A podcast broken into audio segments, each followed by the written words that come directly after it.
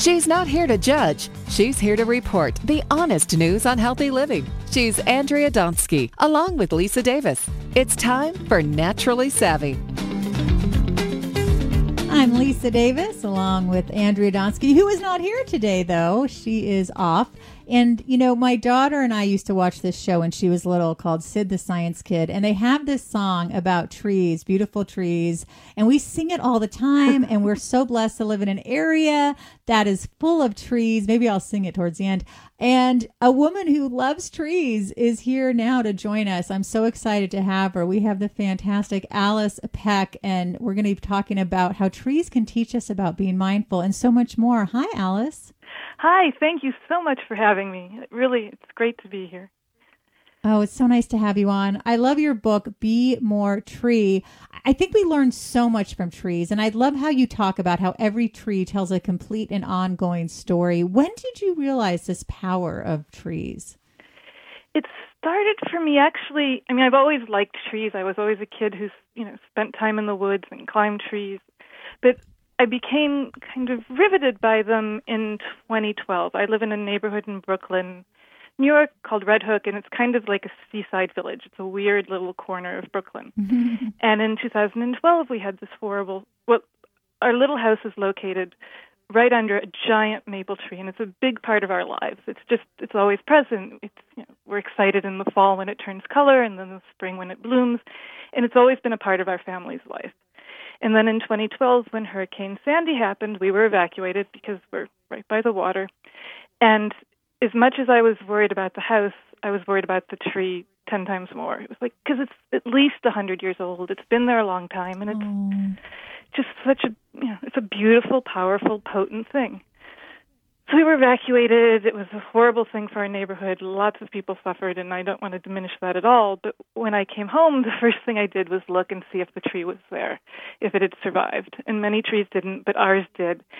And it was just, you know, it was a hard time for everybody in our community, and it gave me a certain kind of hope and optimism. So I started taking pictures of it every morning at sunrise when I w- would wake up, and it became part of my meditation practice, I would wake up in the morning and I would just look at the tree for a second. And it's like trees are ubiquitous, they're all over the place, but we don't always stop and really pay attention to them. And by paying attention to that tree, by stopping and looking and taking a photograph, it helped me get grounded in myself, in my world, and in you know, the world at large.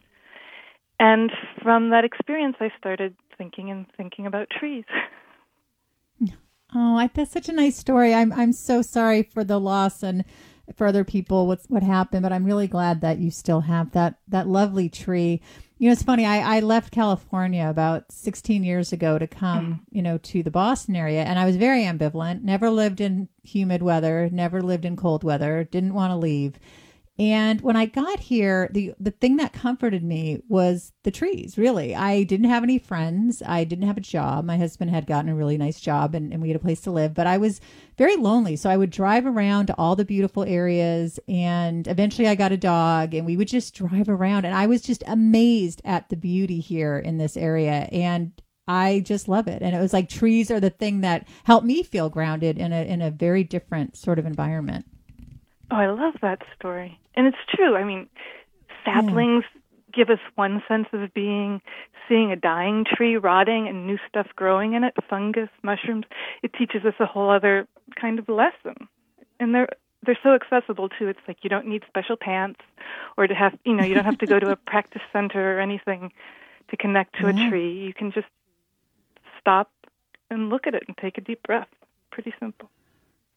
It is. And I think that can really help people who, especially like me, I tend to have monkey mind. But when I can go to the woods and, you know, I have to say the summers are challenging for me because the mosquitoes are so insane and I swell up from bites. And the ticks, I have two other dogs. My other wonderful dog who was first with me has passed on. But Aww. anyway, so I haven't been going to the woods and I really feel a difference in the summer. And this morning it was cool out and I thought, thank goodness fall is coming because, man, I am going to be back in those woods with my dogs. Like the second those ticks and at least the mosquitoes go away. But even just looking out my studio window, it's incredible. Like I had, there's so much green, and it's really does make a difference in the, in your life. What do you want people to take away from your book, Be More Tree? Um, oh gosh. I think really just sort of stop, slow down, and pay attention. Yeah. And there are all kinds, and just stop. I guess really gratitude. Stop taking things for granted. Mm-hmm. And trees are a great way. They're always there, you know, or almost always there. They're a great way to just almost be a visual cue. Like, okay, just stop, stop taking things for granted, and be grateful. And there's all this crazy research, amazing research about neuroscience in you know by neuroscientists right now about how gratitude can actually have an impact on our minds and rewire our brains.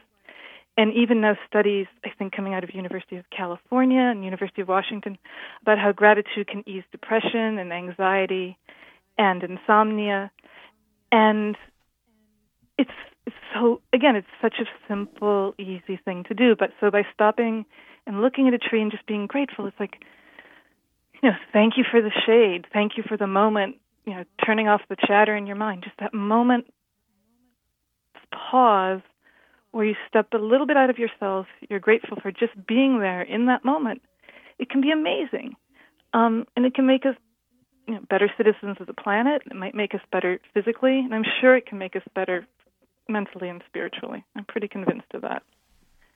Oh, I totally agree. You know, the the thing too about being on the East Coast is the changing of the seasons. I mean, the fall is so brilliant. Mm-hmm. Yet to me, there's nothing prettier than when you see a tree that looks like it was painted when it has like that white stripe down it from the snow. And you go through the woods, and every single tree has that white stripe on it, and then the snow is like falling gently off the leaves, or it's frozen onto the the pine cones or the pine needles. There's nothing to me that's like the most beautiful thing. I love that. And it's so soothing.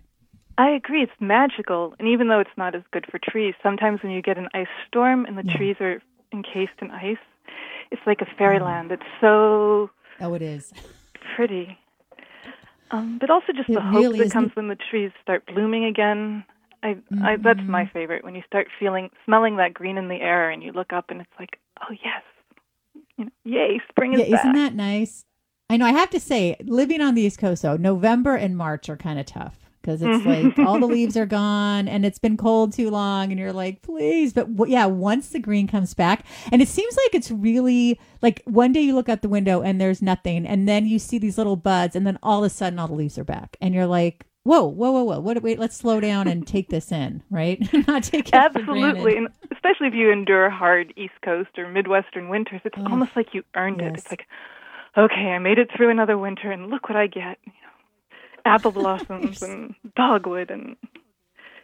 Oh, what what was it like for you writing the book? It must. We only have about sixty seconds. I apologize, okay. but just in terms of, uh, was it cathartic for you? Did it help you get even more in touch with your love of trees? It was absolutely cathartic. It absolutely I learned so much about trees, and it also taught me how much more I have to learn. I mean, it's just it's a mm. vast, big world, and I'm no scientist. I'm no botanist. I just am a person who loves trees and books, and that's what Be More Tree is, really. Uh, well, Alice, tell us all the ways we can learn more about you and your wonderful work. Oh, thank you. Um, I'm on Instagram as Be More Tree. I'm on Facebook as Red Hook Tree, which is Red Hook is the neighborhood I live in. And that's it. Oh, go ahead. Oh, that's wonderful. All right, I said I would sing for a second. Beautiful trees, you know we love them. You should look for the song on uh, PBS Kids. Beautiful trees, we need more of them. And then it goes on and on. You would love the song, Alice. Well, Alice, I think you're such a gem. You'll have to come back. I want to thank everyone for listening to Naturally Savvy Radio. Be sure to check out Be More Trees. Alice Peck, just such a lovely person. I hope everyone will check us out on Facebook and follow us on Twitter at Your Radio MD and at Naturally Savvy. Go out, go for a walk, soak in the sunshine. Even if it's raining, go look at the trees. They will make you feel better. Thank you so much again. Take care and stay well.